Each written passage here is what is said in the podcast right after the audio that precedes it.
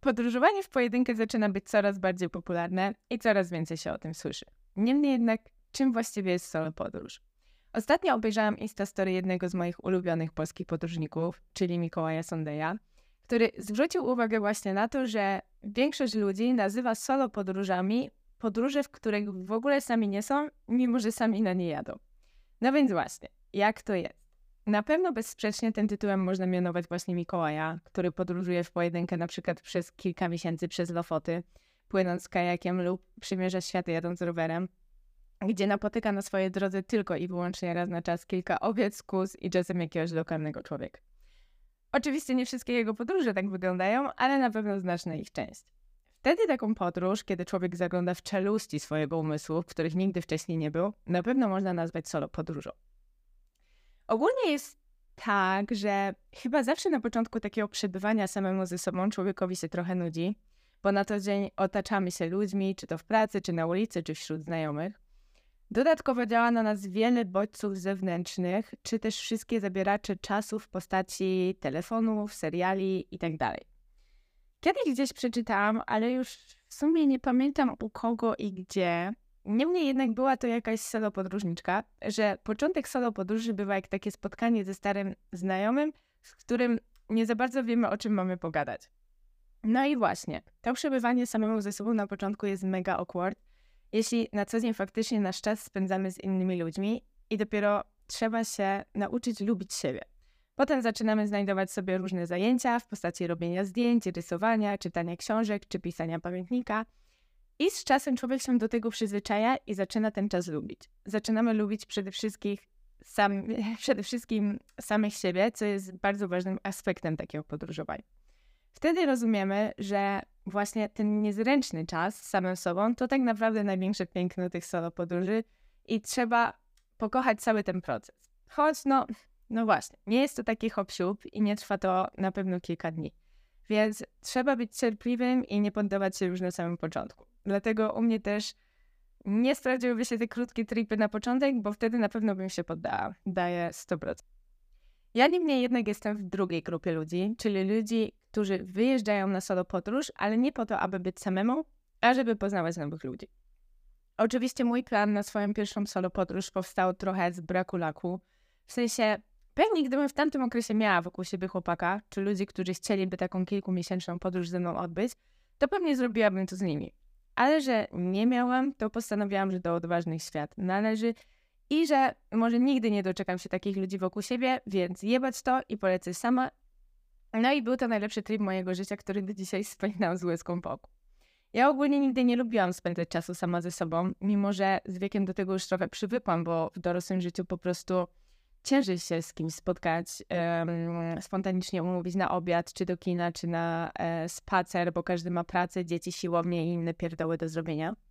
Ja nigdy nie chodzę sama na wystawy, imprezy, Czasami właśnie zjem sama lunch, bo nie mam możliwości zjeść z kimś, ale poza tym większość rzeczy robię z ludźmi.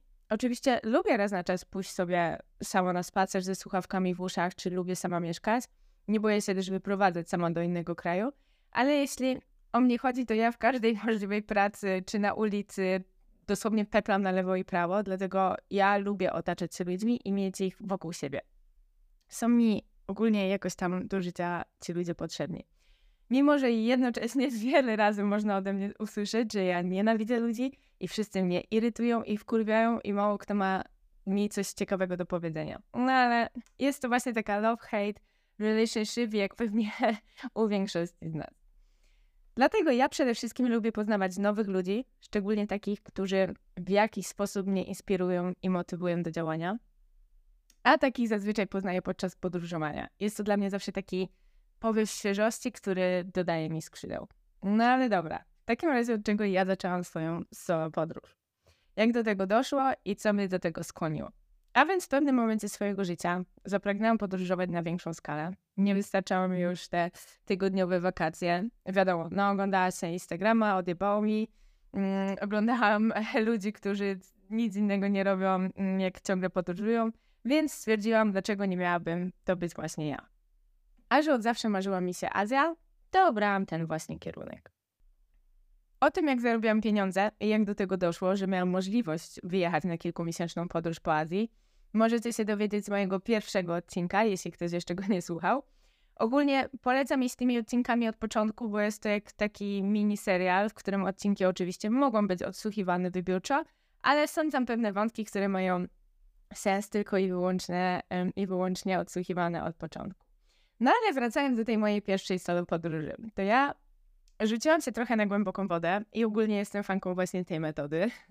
Niektórzy polecają metodę małych kroczków, aby wybrać się gdzieś samemu na weekend w Polsce, zobaczyć, czy nam się nie będzie samemu ze sobą nudzić, czy nie boimy się i tak dalej. Aczkolwiek, no kurwa, nie wiem. Jeśli ja pojechałabym sama na kilka dni w Bieszczady, wynudziłabym się tam i nie miałabym żadnego fanu, to pewnie do dupy bym się zebrała z taką Azją.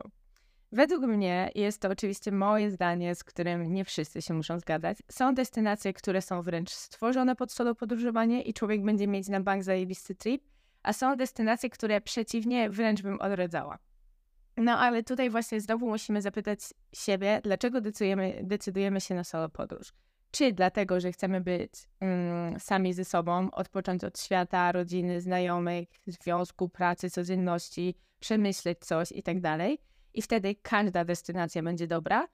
Czy po to, aby przeżyć niesamowite chwile, poznać nowych ludzi, którzy mają podobne zainteresowania i robić cool rzeczy z ludźmi, których na co dzień w tym życiu obok siebie nie mamy.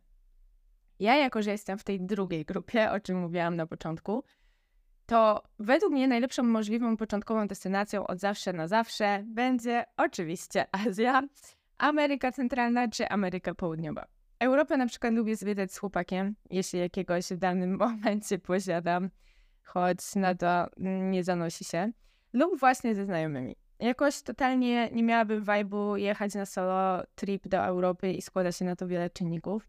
Ale oczywiście wszystko zależy od oczekiwań, budżetu czy czasu. Jeśli ktoś ma tylko tydzień i 2000 zł, to oczywiście nie pojedzie do Azji i wtedy jedyną możliwą opcją będzie Europa. No i to też jest naprawdę spoko. Ja rzuciłam się na dość głęboką wodę wyjazdem do Azji, ale z drugiej strony uważam, że to najlepsza destynacja na świecie względem backpackerskich solo podróży, dlatego że przede wszystkim jest tam masa hosteli z dormami, których w Europie nie ma aż tak wiele, bo nie jest to tak popularna forma podróżowania, jak na przykład właśnie w krajach azjatyckich, gdzie są one dosłownie na każdym kroku. Jest to według mnie najbanalniejsza forma poznawania nowych ludzi. Właściwie już na samym starcie, kiedy się wchodzi do domu, czyli do tego wieloosobowego pokoju i są w nim ludzie, od razu padają pytania typu hej, skąd jesteś, jak długo już podróżujesz i bardzo często ktoś wychodzi z propozycją porobienia mm, wspólnie rzeczy. Na zasadzie, no nie wiem, ej, bo my właśnie jedziemy na wodospad i może chcesz jechać z nami, albo ktoś zapyta, jakie ty masz plany. I jeśli to właśnie ty masz jakiś pomysł, wtedy możesz ty wyjść z tą propozycją, że wiesz, że jest jakaś super knajpka z najlepszym pattajem na świecie tuż za rogiem i może ktoś chce iść z tobą, czy znalazłeś fajne muzeum w okolicy i może ktoś ma ochotę dołączyć. Generalnie, jeśli chce się poznać ludzi, to trzeba być otwartym na propozycje, jak i wychodzić z inicjatywą, a wtedy duża szansa, że spędzimy fajny czas z fajnymi ludźmi. Ja akurat nie jestem jakimś świetnym przykładem w tym względzie, bo pomimo tego, że mam na tyle odwagi, żeby spakować plecak i w taką podróż ruszyć, to prawie nigdy, albo właściwie nigdy nie wychodzę pierwsza z inicjatywą. I um, doskwiera mi ta przypadłość nawet um, na co dzień w takim moim normalnym życiu. Jestem mega otwarta do ludzi, jak ktoś pierwszy mnie zagada, ale jeśli miałabym to sama zrobić, to pewnie bym umarła. Bo ja względem takich rzeczy jestem naprawdę nieśmiała, mimo że wielu moich znajomych w tym momencie odsłuchując ten podcast się zaśmieje, bo zawsze wszyscy mówią, że wiele rzeczy można o mnie powiedzieć, ale na pewno nie to, że jestem nieśmiała. No ale właśnie. Nikt mnie nie widzi w sytuacji, w której jestem całkowicie sama na drugim końcu tego globu. Inną pewność siebie ma się w pracy, wśród ziomków, w internecie czy klubie, a inną jak się jest danym samemu na siebie, mm, nie znasz nikogo i nie wiesz, czy ktoś ma ochotę z tobą gadać, czy pójść z tobą na obiad, czy najebać się lokalnym alkohol i zgubić wszystkie swoje rzeczy. I tak jak mówię, ja jeśli ktoś do mnie podbije, to od razu zachowuję się w 100% naturalnie, tak jakby były to moje ziomki od lat. Nie wstydzę się i jestem po prostu sobą. Ale jeśli to ja mam wyciągnąć rękę i wyjść z inicjatywą, to kosztuje mnie to ogrom stresu i wyjście z mojej własnej strefy komfortu. Niemniej jednak uważam, że warto to robić i jedyne co, to możemy na tym zyskać niż cokolwiek stracić. W końcu ci ludzie też wybrali ten sam hostel co ty, też sami podróżują i też mieszkają w dormie, więc prawdopodobieństwo na to, że chcą cię poznać i coś z tobą porobić, no właściwie jest ogromne. No i skoro jesteśmy przy noclegach, to powiem gdzie i jak ja ich szukam. Jeśli o mnie chodzi, to ja jestem największą fanką stronki aplikacji, która nazywa się Hostel World, która ma w swojej ofercie mnóstwo zajebistych hosteli. Od tych takich za 5 euro za noc, po lepsze i droższe. Nie wiem w sumie, jak wypadają te droższe opcje, bo za rzadko kiedy je sprawdzam, ale no naprawdę można sobie taki naprawdę mm, quality hotel, hostel e, też tam przez tą aplikację znaleźć. E, więc da się tam znaleźć pokój na każdą kieszeń. A dodatkowo ta aplikacja ma najlepszą funkcję ever, czyli czat, który jest podpięty pod dany hostel, czy y, miasto, w którym się ten hostel znajduje. Czyli powiedzmy, wybieramy się do Meksyku, do miasteczka Puerto Escondido, rezerwujemy sobie hostel, który nam się podoba i wtedy automatycznie pokazuje nam się czat miasta Puerto, jak i danego hostelu, który wybraliśmy. No i powiedzmy, że właśnie ty jesteś tym nieśmiałym człowieczkiem, który boi się do kogoś zagadać, a nikt nie zagadał do niego, tak też się zdarza. Wtedy ludzie na tym czacie piszą wiadomości typu siema, właśnie zameldowałam się w hostelu, czy ktoś chciałby się wybrać na jakieś wieczorne piwko. No a wiadomo, że ja kocham najlepszym przełamywaczem lodów ever, więc ta opcja jest naprawdę bardzo, bardzo pomocna. Ja tak w sumie zrobiłam tylko raz właśnie w Meksyku, o którym oczywiście nagram osobny odcinek, kiedy chciałam się udać na wycieczkę do miejsca, które było dość daleko. Dodatkowo trzeba było kilka razy się przysiadać i tak dalej. I napisałam na czacie, ale właśnie dotyczącym miasta, a nie hostelu, czy ktoś nie chciałby się wybrać do tej laguny. I odpisał mi taki Meksykaniec i taka jedna Holenderka. Zgadaliśmy się, wybraliśmy sobie dzień, który nam odpowiadał i każdy z nas miał jakieś tam info e, generalnie, jak do tej e, laguny dotrzeć. No i jak już się tam zgadaliśmy i na końcu doszło do pytania, ok, to skąd wyruszamy? I ja napisałam, że mieszkam w tym i w tym hostelu. To okazało się, że oni dwoje też. A jakimś cudem w ogóle się tam nie widzieliśmy wszyscy nawzajem, więc ogólnie polecam tą opcję, jak czasami komuś jest ciężko na żywo wykonać jakiś ruch, bo naprawdę jest to ogromne, ale to ogromne ułatwienie. No i co do bukowania noclegów, to oczywiście korzystam też ze znanego wszystkim Airbnb czy Bookingu, ale właściwie w 95% używam e, tej apki Hostel World. I polecam też nie bukować sobie całego tripu już z Polski. Ja nigdy nie planuję swojego tripa na więcej niż 5 dni w przód, czasem nawet tylko 3 dni. Jeśli ktoś słuchał moich wcześniejszych podcastów, to wie, że chciałam polecieć do Tajlandii, potem do Wietnamu, a potem do Kambodży, a końcowo po Taj skończyłam w Laosie i na Sri Lance. Więc właśnie najlepiej go with the flow, mieć jakiś ogólny plan i zarys, miejsca, które chce się odwiedzić, ale czasami bywa tak, że Miejsce, które zaplanowaliśmy sobie na przykład na 5 dni, okazało się chujowe i w sumie to wolelibyśmy już z niego jechać, a miejsce, które mieliśmy odwiedzić tylko na dwie noce, okazało się być na tyle super, że z chęcią zostalibyście tam i na tydzień. Ale nie możecie, bo już macie zabukowany nosek w innym miejscu. Dlatego lepiej mieć zarys, jakieś tam wybrane hotele czy hostele i tak ale być spontanicznym i bukować tylko na kilka nocy w przód.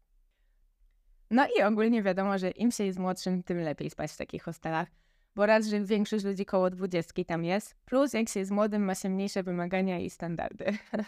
Jednak z wiekiem ludzie lubią mieć wygodny pokój z wygodnym łóżkiem, mieć ciszę i spokój, a nie kogoś, kto go budzi o czwartej nad ranem, bo właśnie wrócił z imprezki.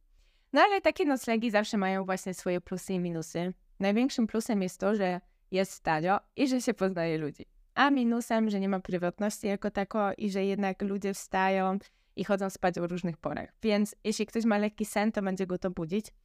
No i oczywiście najgorsza rzecz, jaka się może przydarzyć na świecie, to ludzie, którzy chrapią. Ja nawet nie potrafiłabym zdzierżyć e, swojego chłopaka, który chrapie i nawet jakbym była zakochana najbardziej na świecie, to no, no nie wiem, mnie ten dźwięk po prostu paraliżuje i wyprowadza z równowagi i ja nie byłabym w stanie tego znieść. No nie wiem, ten człowiek musiałby się poddać jakiejś terapii, operacji, bo na pewno też nie chciałabym mieć chłopaka, który by spał e, w innym pokoju. No i względem podróży spotkało mnie to kilka razy, no i nie życzę tego nikomu. Na mnie dźwięk chrapiącego człowieka dosłownie działa jak płachta na byka. I kilka razy przez to spałam gdzieś na kanapie w salonie w tych hostelach i rano ludzie mnie pytali, czy tak bardzo najebana byłam, że nie byłam w stanie dojść do swojego pokoju, że spałam na kanapie. I musiałam tłumaczyć, że no niestety był tego inny powód. Dlatego ja wiem, że mm, pewnie nie jest to za dobre, ale zawsze biorę ze sobą na taką podróż tabletki nasenne i jem sobie taką małą półeczkę codziennie wieczorem. I wtedy ten mój sen jest jakiś taki mocniejszy i mnie nic nie budzi. Więc no, jest to jakiś pomysł, aczkolwiek oczywiście nie polecam. Choć ogólnie mam wrażenie, że ludzie mają coraz więcej oleju w głowie i są świadomi, że skoro mieszkają w pokoju z innymi ludźmi, to trzeba przestrzegać jakichś zasad. I większość ludzi faktycznie to robi. I mm, że jeżeli się wraca o 4 rano do pokoju, to nie pali się górnego światła, tylko idzie się do swojego łóżka, świecąc sobie latarką z telefonu, albo rano zbiera się do wyjścia też robiąc jak najmniej hałasu. No ale wiadomo, ludzie są różni, więc różnie to bywa. Ogólnie też im lepszy hostel, tym lepsze warunki. Najgorszy i najtańszy sort hosteli to łóżka, w których nie ma żadnych zasłonek, kontaktów, niczego. Potem są łóżka z zasłonkami, ale niczym innym poza tym nie ma się swojej lampki czy szafki. A takie już droższe dormy, powiedzmy za stówkę za noc, wyglądają tak, że ma się swoje łóżko z zasłonką. Lub teraz też robią takie ala małe domki z drewna, że śpi w takiej, nie wiem jak to nazwać, tubie. Jest to taki mikropokoik e, z drewna, e, w którym właśnie jest łóżko, e, często obok safe, swoja lampka, kontakty, szafeczka i wtedy też automatycznie robi się mniej um, hałasu um, koło siebie, skoro wszystko jest pod ręką i nie trzeba po wszystko wstawać. Po prostu no, jak ze wszystkim na tym świecie. Im więcej zapłacisz, tym lepsze warunki będziesz mieć. No i dobra, skoro już wiemy, czym są solo podróże, od jakich krajów zacząć i aspekt spania też już jest odhaczony, to odpowiem na pytanie, które najczęściej dostaję od swoich ziomków, mianowicie, czy się nie boję tak podróżować. Jeśli ktoś pyta o to w kontekście, czy nie bałam się samotności, czy tego, że nie poznam nikogo fajnego, czy tego, czy mi się będzie nudzić, to odpowiedź brzmi tak, bałam się. Bo na te pytania nie jesteśmy w stanie znać odpowiedzi, zanim na taką podróż się wybierzemy. Plus, tak jak wspominałam wcześniej, dla mnie to był wóz albo przewóz. Postawiłam wszystko na jedną kartę i jeśli o mnie chodzi, to był to strzał w dziesiątkę. Cały czas poznawałam super ludzi, nawet zanim poznałam Asha, z którym potem podróżowałam całe dwa miesiące. To wcześniej poznałam też takich chłopaków z Teksasu, bardzo dużo Niemek, które że zazwyczaj były one bardzo młode, więc to był dla mnie taki średni target. W Laosie poznałam mm, tego super Holendra, mm, o którym opowiadałam e, w odcinku właśnie o Laosie, z którym na pewno, gdyby nie to, że jechałam do tego mojego ziomeczka z Izraela, to spędziłabym dużo więcej czasu.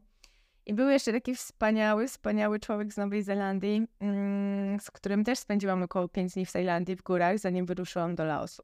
Także jeśli o mnie chodzi, to ci ludzie stawiali na mojej drodze non-stop, ale też nie można brać z tego za pewnik. Nie zawsze poznaje się super ludzi i trzeba być też na taką możliwość przygotowanym. Niemniej jednak polecam Tajlandię, tam jakoś idzie to wyjątkowo gładko, jak chyba nigdzie indziej na świecie. A jeśli chodzi o niebezpieczeństwo względem solo podróżowania przez pryzmat tego, że jestem dziewczyną i to bardzo niebezpieczne, no to naprawdę życie jest dużo łatwiejsze, kiedy wyzbędziemy się do swojej głowy irracjonalnych strachów, które bardzo często nie są w ogóle naszymi obawami, a są to obawy naszych rodziców, znajomych czy ludzi z internetu, których nie znamy i gdyby nie oni, to tego typu myśli w ogóle by w naszej głowie nie powstały. Bo jeśli ktoś faktycznie pyta nas, hej, nie boisz się, że cię ktoś zgwałci w tym i w tym kraju, albo że cię ktoś okradnie, czy że się zatrujesz, to niestety nasz mózg zaczyna działać tak, że zaczynamy myśleć, że może faktycznie jest się czego bać. Ja osobiście nienawidzę, jak ktoś e, do mnie mówi w ten sposób. Niemniej jednak zawsze wtedy pytam tą osobę, że skoro ona się boi, bo zadaje mi takie pytanie, to dlaczego się tego boi? Czy kiedykolwiek e, faktycznie doświadczyła tego, że ją ktoś okradł, zgwałcił, obraził, gdzieś wywiózł, oszukał itd. Czy są to cudze obawy i doświadczenia, które ktoś przeniósł na ciebie, a ty teraz przenosisz je na innych ludzi? Zawsze najlepiej jest słuchać swojej intuicji, nie tylko podczas solo podróżowania. Jeśli czuję, że coś jest nie tak i zapala mi się czerwona lampka w głowie, no to staram się jakoś wybrnąć z tej sytuacji. Pójść inną drogą, wyciągnąć kasę z torebki, schować ją do stanika, wejść do jakiejś restauracji pełnej ludzi i tak dalej. No, nie robić czegoś na siłę i nie pchać się w y, niebezpieczne dla mnie sytuacje. Niemniej jednak ja jestem osobą, która no, nie boi się ludzi. Raczej podchodzę do wszystkich z kredytem zaufania. Nie wiem, no, mo może to jest głupie, ale ja jakoś nigdy się na takiej postawie nie zawiodłam.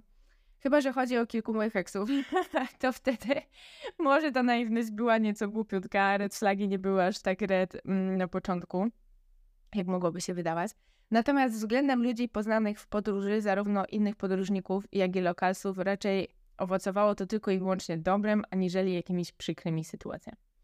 Ja ogólnie wierzę w przyciąganie i że wszystko to, co od siebie dajesz, to do ciebie w jakiś tam sposób wraca, więc staram się być optymistycznie otwarta na ludzi i raczej nigdy się na tym nie zawodzę.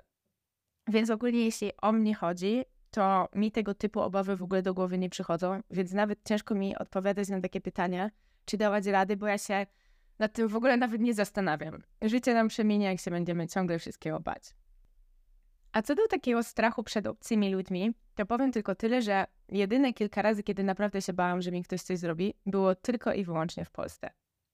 Przez większość życia mieszkałam w Nowej Hucie w Krakowie, gdzie nie zliczę, ile razy wracając autobusem nocnym za mało lata, kiedy nie miało się hajsu na taksy do domu, musiałam bronić przed dresami moich kolegów z dłuższymi włosami czy tunelami w uszach, żeby po wyjściu z autobusu nie dostali srogiego w pierdolu, tylko dlatego, że wygląd moich ziomków im się po prostu nie podobał albo szły za mną jakieś szemrane typy na osiedlu i wtedy zawsze udawałam, że gadam przez telefon z moim tatą czy chłopakiem i udawałam, że mówię, no tak, tak, zaraz mnie zobaczycie za rogiem. Tak więc wiecie, nie taki diabeł straszny, jak go malują. Po prostu trzeba kierować się logiką, nie chodzić samemu po nocy po ciemnych zaułkach, nie wsiadać do samochodu obcych typów, którzy nagle z dupy zatrzymują się na ulicy i chcą cię podwieźć. Myślę racjonalnie, a prawdopodobnie nic złego się nie wydarzy. Bo to, czego najbardziej się obawiamy względem innych krajów, dzieje się również na naszych oczach, niemalże na naszym podwórku w naszym kraju. Choć oczywiście są miejsca, o których warto wcześniej poczytać i dowiedzieć się, jakich na przykład dzielnic powinno się omijać. Ja zostałam dwa razy w życiu okradziona i było to dwa razy w Hiszpanii, raz w Barcelonie i raz w Tarifie.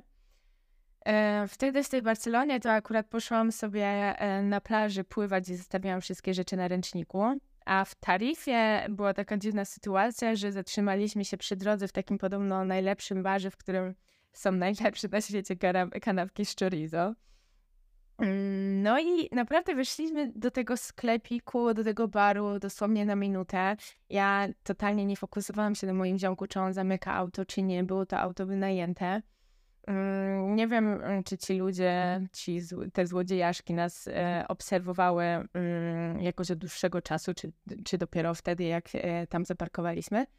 No, ale nasze wszystkie rzeczy były w bagażniku i oni ten bagażnik po prostu otworzyli i e, te wszystkie rzeczy nam ukradli. I właśnie tam tak strasznie wiało, bo tarifa jest super pod e, kitesurfing, więc tam ogólnie bardzo wieje.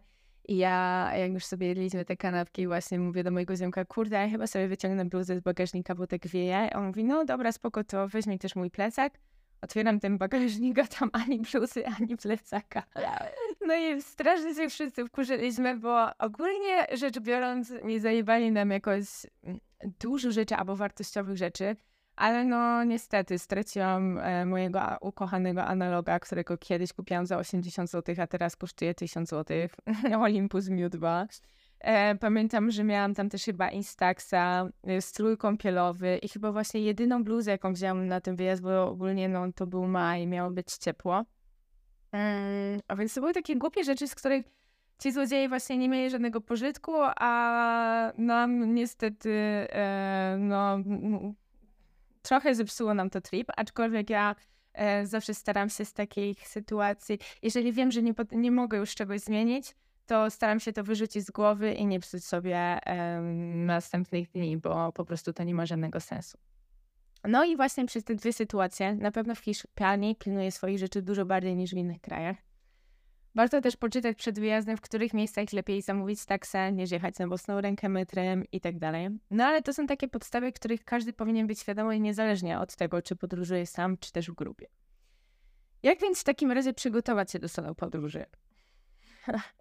Kupić bilet, zrobić research, spakować plecak i po prostu pojechać. No, nie ma według mnie lepszej rady i nie ma lepszego sposobu, jak po prostu spróbować się przekonać.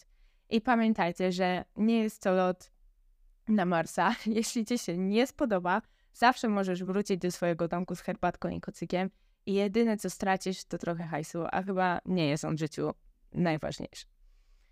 Z takich przydatnych i pomocnych informacji mogę opisać, w jaki sposób robię to ja, choć oczywiście w internecie jest 100 tysięcy lepszych podróżników, którzy podróżują non-stop i mają dużo większe doświadczenie. Więc jeśli ktoś szuka naprawdę konkretnego info od A do Z w tym temacie, to polecam sprawdzić dużo większe konta takich podróżniczek jak Anka Śmietanka, która jest moją ulubioną osobą z internetu. Czuję, że kiedyś nasze szlaki by się gdzieś przetarły, to mogłybyśmy nie wrócić żywe z takiego tripa. E, drugą ulubienicą jest Dodo Knitter, czyli laskę, która ma jaja większe niż większość otaczających mnie mężczyzn. A trzecią osobką będzie znowu najprzyjemniejsza osoba w internecie, czyli Natalia Kusek. A jeśli chodzi o mężczyzn, no to one and only Mikołaj Sunday. I w sumie hm, innych Polaków, e, facetów chyba nie followuję, więc nie jestem w stanie nikogo innego polecić. Tak więc są to osoby, które na pewno robią to częściej, bo ja jednak na co dzień jestem zwykłym szarakiem robolem, który płacze nad swoim losem, a ich sposobem na życie jest głównie podróżowanie. No ale dobra, wracając do mojej osoby i tego, jak robię to właśnie ja. Zawsze wszystko zaczyna się od wybrania destynacji. No i czasami to my wybieramy sobie tą destynację, a czasami to ona wybiera nas. Na przykład ze względu na to, że złapiemy jakąś super okazję i kupimy lot w mega okazyjnej cenie do miejsca, do którego wcześniej nawet nie planowaliśmy lecieć. Mm, bywa i tak. Choć oczywiście ja mam swoją Dream listę wszystkich wymarzonych destynacji, więc jeśli o mnie chodzi, to ja głównie działam na powolnym ich odhaczaniu. No i wtedy najlepiej zrobić sobie research danego miejsca. Mnie zawsze najbardziej interesuje natura, potem pyszne jedzonko i na końcu na przykład jakieś fajne imprezki, festiwale i tak. Wszystkich e, tych rzeczy szukam głównie na Instagramie i TikToku. Szukam hashtagami, popularnymi hasłami i tak dalej. Jak widzę, że osoba, która dodała ten filmik jest powiedzmy w takim moim klimacie, to wtedy jest dużo większe prawdopodobieństwo, że mi w tym miejscu też się spodoba. No i jak już mam folder z tymi wszystkimi powiedzmy najbardziej ciekawymi miastami, wodospadami, restauracjami, muzeami i tak dalej, to wszystkie sobie zaznaczam w aplikacji, która nazywa się Maps.me. Od razu mówię, że pewnie istnieją lepsze i fajniejsze aplikacje, ale ja jestem zwykłym rantonkiem, który opowiada o tym, jak to wygląda właśnie u mnie. No i widząc te wszystkie otagowane miejsca na mapie, właściwie od razu trip sam się tworzy. No i potem już tylko zostaje kwestia logistyczna, jak z miejsca X dostać się do miejsca Y czy za pomocą lokalnych samolotów, czy statków, czy autokarów, czy busów, a może najlepiej wynająć skuter albo auto. To już kwestia indywidualna, która zależna jest głównie od naszego budżetu, wygody i predyspozycji. Bo jak ktoś na przykład nie ma prawka, no to wiadomo, że odpada mu opcja wynajmu skutera czy auta. No proste i logiczne. No więc wpisujemy sobie na przykład w Google, jak dostać się z Mexico City do Oaxaca. Ogólnie ja wiem, że dla niektórych to, co teraz mówię, wydaje się banalne, ale jest masa ludzi, których paraliżuje sama myśl ogarnięcia na własną rękę takiej podróży, przez co albo w ogóle nigdy nie lecą, albo lecą z biura podróży. I nie ma oczywiście w tym niczego złego, ale frajda na pewno jest dwa razy mniejsza. No i wujek Google odpowiada nam, jakie mamy opcje. Na przykład autokar 150 zł, lot 250 zł, taksówka 400 zł, no i wybieramy sobie odpowiednią dla nas opcję. No i właściwie to by było na tyle. Ja też generalnie bardzo dużo pytam na miejscu, czy to innych ludzi z pokoju, czy ludzi, którzy pracują w hostelu lub lokalsów, y, którzy w 99% są super pomocni, szczególnie jeśli jest się samotnie podróżującą dziewczyną, bo mam wrażenie, że wzbudza to u ludzi jakiegoś pewnego rodzaju troskę. Ja czasami nawet jak nikogo o nic nie pytam, ale po prostu staję na środku drogi i coś sprawdzam w telefonie, to ludzie bardzo często zatrzymują się z pytaniem, czy nie potrzebuję pomocy, czy się zgubiłam, więc ja naprawdę mam zazwyczaj same tego typu miłe doświadczenia. No a co do ułatwiania sobie życia w podróży, to moim must have jest też kupowanie karty SIM w danym konkretnym kraju. Najlepiej jest to zrobić już na lotnisku, wtedy automatycznie możemy za wszystko na chillu zapłacić. Zamówić sobie Ubera, czy ogarnąć hostel bez najmniejszego stresu, zanim wymienimy pieniądze, czy dowiemy się wszystkiego na miejscu od lokalsów. Ogólnie Kminie też, kiedy ludzie nie kupują kart SIM, bo starają się odpocząć od świata internetu i jest to zajebista opcja, ale na pewno powoduje ona wiele utrudnień, bo jednak Sprawdzenie sobie na GPS-ie, jak dojechać z punktu A do B na miejsce, to duży game changer. Tak samo na przykład w Meksyku wiele razy używałam w jakimś sklepie czy aptece translatora, bo mało kto rozumiał po angielsku. Więc jeśli o mnie chodzi, to wolę sobie tą kartę SIM z internetu kupić i mieć taki luz psychiczny. I na przykład um, z tym Izraelczykiem, z którym podróżowałam przez dwa miesiące, robiliśmy tak, że nigdy nie braliśmy telefonu wieczorem na kolację. Wtedy zawsze mieliśmy tylko i wyłącznie czat dla siebie, bez robienia zdjęć, filmików, e, pisania ze znajomymi i to właśnie był taki quality czas tylko i wyłącznie dla nas, więc jeśli o mnie chodzi, to ja wolałam tego typu formę i ją osobiście polecam. No i tak na koniec, w skrócie mogę zrobić takie podsumowanie solo podróży na zasadzie plusów i minusów. Zacznijmy więc od minusów, żeby skończyć pozytywnym akcentem. Hmm, a więc na pewno będzie to tęsknota za swoją rutyną, którą mamy na co dzień w domu. E, będzie to też brak przyjaciół czy rodziny podczas na przykład jakichś trudności czy różnych chorób, które mogą nam się przydarzyć. Mm, ciągłe posiadanie ze sobą bagażu, nawet zwykłe siku jest problematyczne, bo albo trzeba taszczyć ten bagaż ze sobą, albo gdzieś zostawić i stresować się, czy po wyjściu z toalety dalej tam będzie. E, problematyczne też może być na dłuższą metę brak języka polskiego, czy bariera kulturowa, ale to też um, takie coś mam wrażenie, że pojawia się, jak ktoś naprawdę podróżuje więcej niż kilka miesięcy. Bo jednak jak się jest pół roku czy rok za granicą w podróży, to pewnie coś takiego doskwiera, ale jeśli chodzi o takie kilkutygodniowe, miesięczne podróże, to, to raczej nie. I na koniec chyba fakt, że wiele rzeczy jest przystosowanych bardziej na parę niż na pojedynczą osobę. Jak na przykład jedzenie w sklepie, kiedy chcielibyśmy sobie coś ugotować i musimy wszystkiego kupić za dużo, lub jeśli rezerwujemy prywatny pokój, też płacimy za duże łóżko, czyli jakby za dwie osoby yy, i tak samo wygląda to z wynajmem skutera. W dwójkę te koszty dzieliłyby się na pół, no i to by było chyba na tyle. Mnie ogólnie większość z tych rzeczy nie dotyczy, gdyż ja w swoim normalnym życiu nie mam żadnych rutyn. Nie mam czegoś takiego, że jak nie prześpię 8 godzin, czy nie zjem śniadania, bądź nie wypiję kawy, to mój dzień będzie zjebany. No bo ogólnie nie jem śniadań, nie piję kawy. I ym, naprawdę też super czuję się nawet jak prześpię tylko 2 lub 3 godziny. Mimo tego, że kocham spać i mogłabym spać i po 14 godzin dziennie. E, w podróżach nie pojawia się u mnie jakakolwiek tęsknota za domem, rodziną czy przyjaciółmi i ciężko u mnie z gotowaniem nawet w domu, a co dopiero w podróży. Więc jeśli o mnie chodzi, to jestem super easy going pod tym względem. No dobra, to teraz lecimy z zaletami. Na pewno największą zaletą solo podróży jest niezależność i działanie według siebie. Stajesz, jesz i robisz dokładnie to, co ty chcesz. Nie musimy nic robić pod kogoś, iść na żadne kompromisy, naginać swojego budżetu. Jesteś panem własnego losu. Kolejną rzeczą myślę, że jest uczucie, które towarzyszy mi po podróżach. Mianowicie, że mam wrażenie, że mogę wszystko. Że skoro sama z małym podręcznym plecakiem przemierzam inne kontynenty, to nie ma dla mnie rzeczy niemożliwej. I dlatego też łatwiej mi się przeprowadzać, zmieniać pracę i tak dalej. I mimo, że zawsze takie rzeczy są stresujące i dalej trzeba wychodzić ze strefy um, swojego komfortu, to na pewno jest dużo łatwiej to zrobić.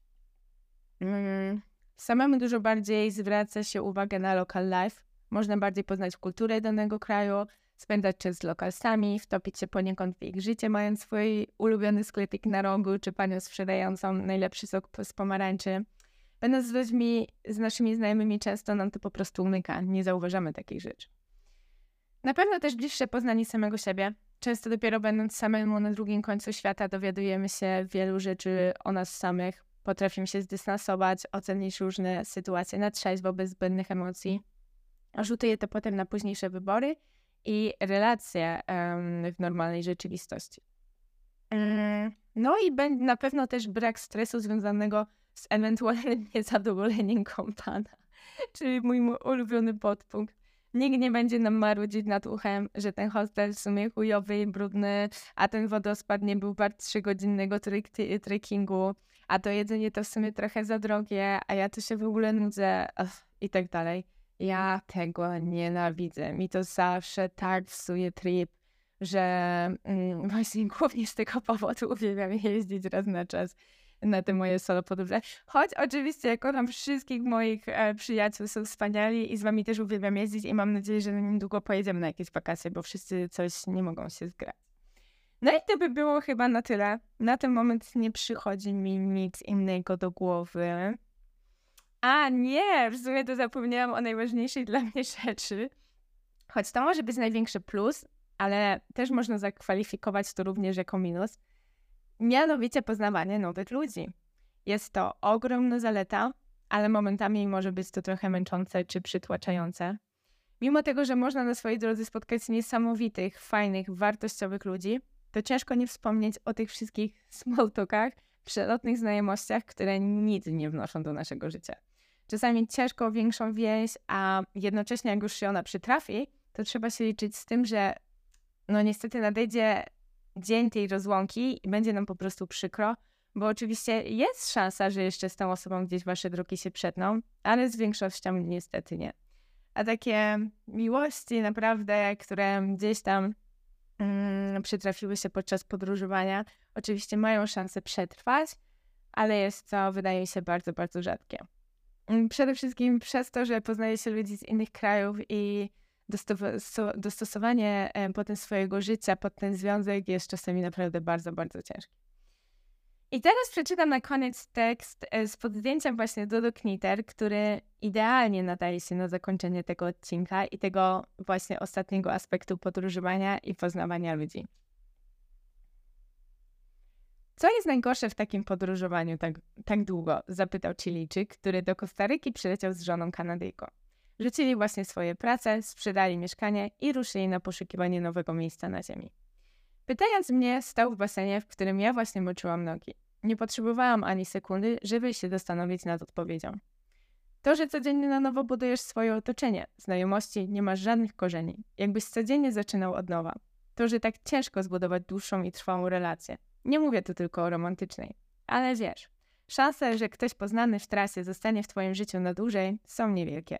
Uśmiecham się, bo wiem, że ta para poznała się właśnie w podróży. Czasem znasz kogoś przez godzinę, przez dwa dni, jak masz szczęście, to spędzisz z kimś miesiąc. Z każdym budujesz podstawową znajomość opartą na tych samych pytaniach. Skąd jesteś, jak długo podróżujesz, jak długo tu jesteś, dokąd dalej. Nie jest łatwo przebić się przez tą ścianę, zainteresować się sobą nawzajem, polubić się. Moment rozstania przychodzi najczęściej krótko po tym, gdy zaczyna się komfortowo rozmawiać. Każdy z nas ma swój plan, swoje pragnienia i rozstania stały się dla każdego z nas codziennością, więc wiele osób dystansuje się już na początku.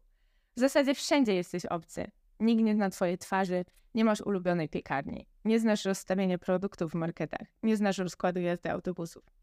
Temat był mi bliższy, że kolejnego dnia mieliśmy rozejść się z Hugo. A co jest w takim razie najlepsze? The same thing, odpowiedzieliśmy równocześnie razem z Hugo. Dokładnie to samo. I tym właśnie akcentem zakończę ten wspaniały odcinek o solo podróżach. Oczywiście ja nikogo nie namawiam, bo wiem, że solo podróże nie będą dla każdego.